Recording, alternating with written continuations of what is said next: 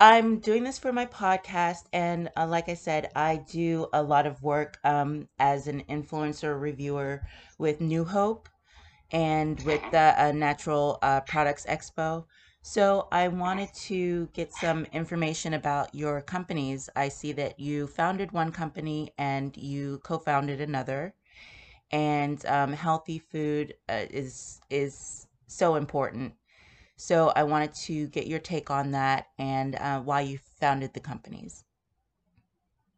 Oh, for me, it came in a way that's uh, organic, really. Um, at first, you know, I'm a chef. I give you a little bit background for myself. I'm a chef from Senegal, and uh, I've been working in the, in New York City. Mm-hmm. Hello? In New York City. Oh, okay. Hello, can you hear me? Yes, yes. Hello? Yes, I can hear you. Okay. Uh.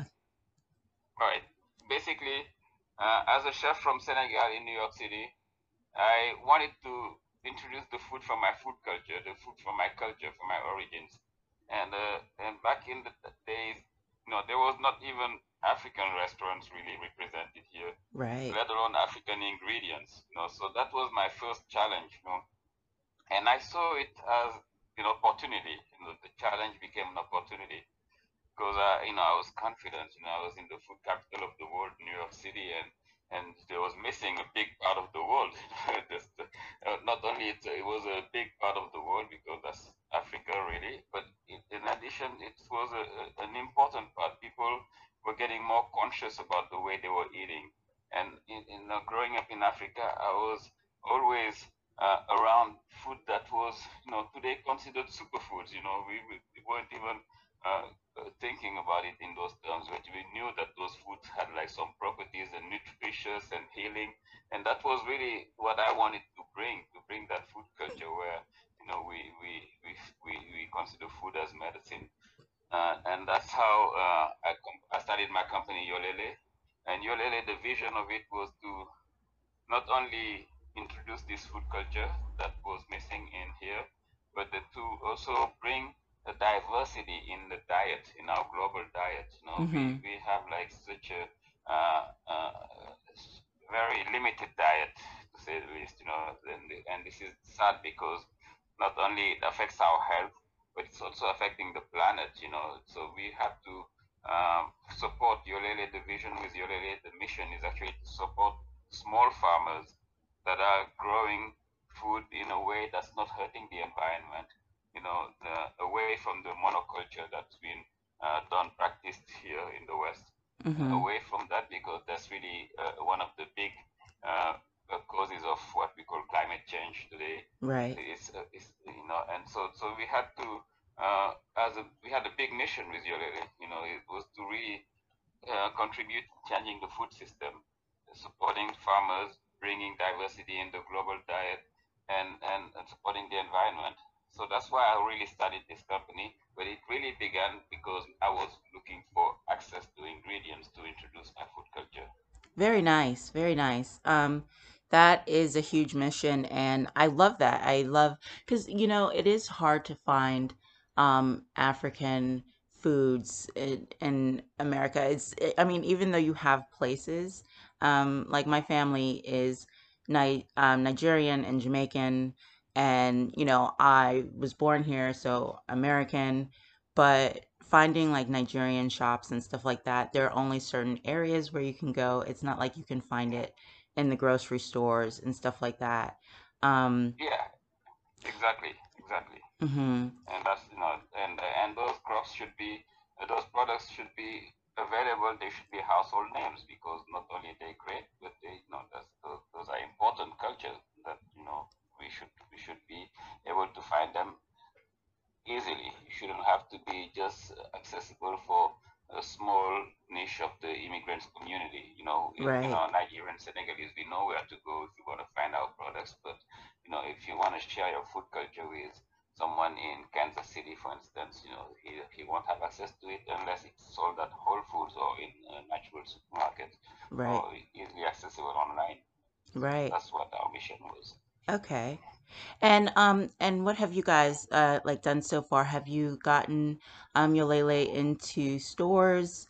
Um like yeah. ha- okay. Yeah, absolutely. So we started um, twenty seventeen is when we really had our first store, and it was a Whole Foods in Harlem. Whole Foods were opening in Harlem. Um, my restaurant Teranga is also in the first one was in Harlem. Mm-hmm. It's still in Harlem, and Teranga is actually a continuation of Yolélé. Teranga is like this fast casual restaurant with the the idea of introducing crops, ingredients from from West Africa, from Africa at large, that are nutritious, and, and those ingredients was for us to reach a certain segment of the the, the the the the consumers, the population, those who wouldn't go back to, the, to Whole Foods or wouldn't go to a store and buy a grain and cook it, you know. So those ones would come to a restaurant like Teranga, and they will have the food already prepared for them in a fast casual setting, so they can, it's less intimidating. They can come and assemble their own bowls. You know, so they can come and decide to have jollof Fonio, for instance, or mm-hmm. a J K fermented cassava couscous. But nice. I'm digressing. Nice. so, so, so, so getting back to uh, how we started. So we started with that one Whole Foods in Harlem, mm-hmm. and it really became quickly like a champion in its category, because we were right there in the Whole Foods and doing cooking tasting, cooking demo and tasting. Everyone who would enter the Whole Foods, we would give him a tasting of like Fonio salad, the Fonio recipe, and every time we would do it, Fonio would sell out, you know. And right. Whole Foods noticed that the grain was really doing well, and they invited us to expand in more locations, you know, first in New York City, then in the northeastern region, and today we are selling in all the Whole Foods in America. And um, you know, we are, in addition to, you know, five hundred plus Whole Foods, we altogether in over one thousand supermarkets and and retailers, and we, not to mention, you know, the, the online. Uh, we have Good Eggs and, and uh, Fresh Direct and nice. Amazon, of course, you know, and and our own our own platform as well, Yolélé dot com. You can get our products directly there. We added new new products, you know, all Fonio pilafs, you know, that you can also cook in five minutes, and right. they're all inspired by uh, West African uh, traditional recipes, you know, like the jollof Fonio. We have the Dakar curry, we have the dawa dawa, which is the Afro-funk actually, which uses uh, fermented locust bean that's also sustainable, that uh, that's from a tree, the seed of a tree in West Africa, uh-huh. an ancient tradition. We use moringa in our Fonio greens, our pilaf greens, you know. So so there's like There's there's growth. We want to keep growing, and uh, and the pandemic actually, we saw it as an opportunity to to really accelerate this vision, and that's why we launched new products in the midst of the pandemic, and we expanded our, our market, because people were actually cooking more and right. shopping, and mm-hmm. looking for grains, and, and that that was, you know, that was a, a great thing. Unfortunately, the the restaurants been uh, affected by the pandemic, so many of our accounts in the restaurants have been getting less Fonio. The ones that have stayed open, the others have closed, of course. Uh, for Teranga, we remained open. We actually opened a new location um, just two months ago in Brooklyn, mm-hmm. and uh, and we, you know, and we intend to, to. But there's a demand for for this this product. There's a demand for this type of products and, and for these flavors. So that's uh, that's really what is keeping us afloat. We hope that uh, we'll be even. Uh, more prominent after this pandemic. Right, right. Um, I, I think that that would definitely be the case, because, yeah, cooking at home has become such a big thing, obviously. Um, also delivery uh, because of the pandemic. But I think that people have also just been more conscious of their health. You know, um, yeah. I, I know that, you know, absolutely. Of course, there's a little bit of weight gain during the pandemic of staying home um, for for some people, you know. But at the same time, I think people also realize, like, they want more variety of foods, you know, um, staying in all the time, or a majority of the time, you know, they want to have uh, different food experiences.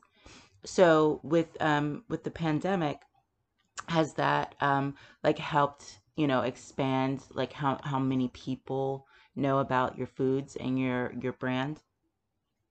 Yes, it has. It has expanded it, and uh, we noticed that the the sales, there was a spike. I mean, a, a, a, even a serious spike between uh, in months of March. It keeps keeping growing during the summer. It kept going. You know, so so this was something compared to the past years that we didn't experience. also with the fact that we are also more visible because we went nation nationwide in the middle of the pandemic, you know, so that's just something that was also allowed more visibility to our product. Mm-hmm. You know, we've been, uh, you know, we've been uh, getting rec- recognized even by uh, the um, Sustainable Food Association. Mm-hmm.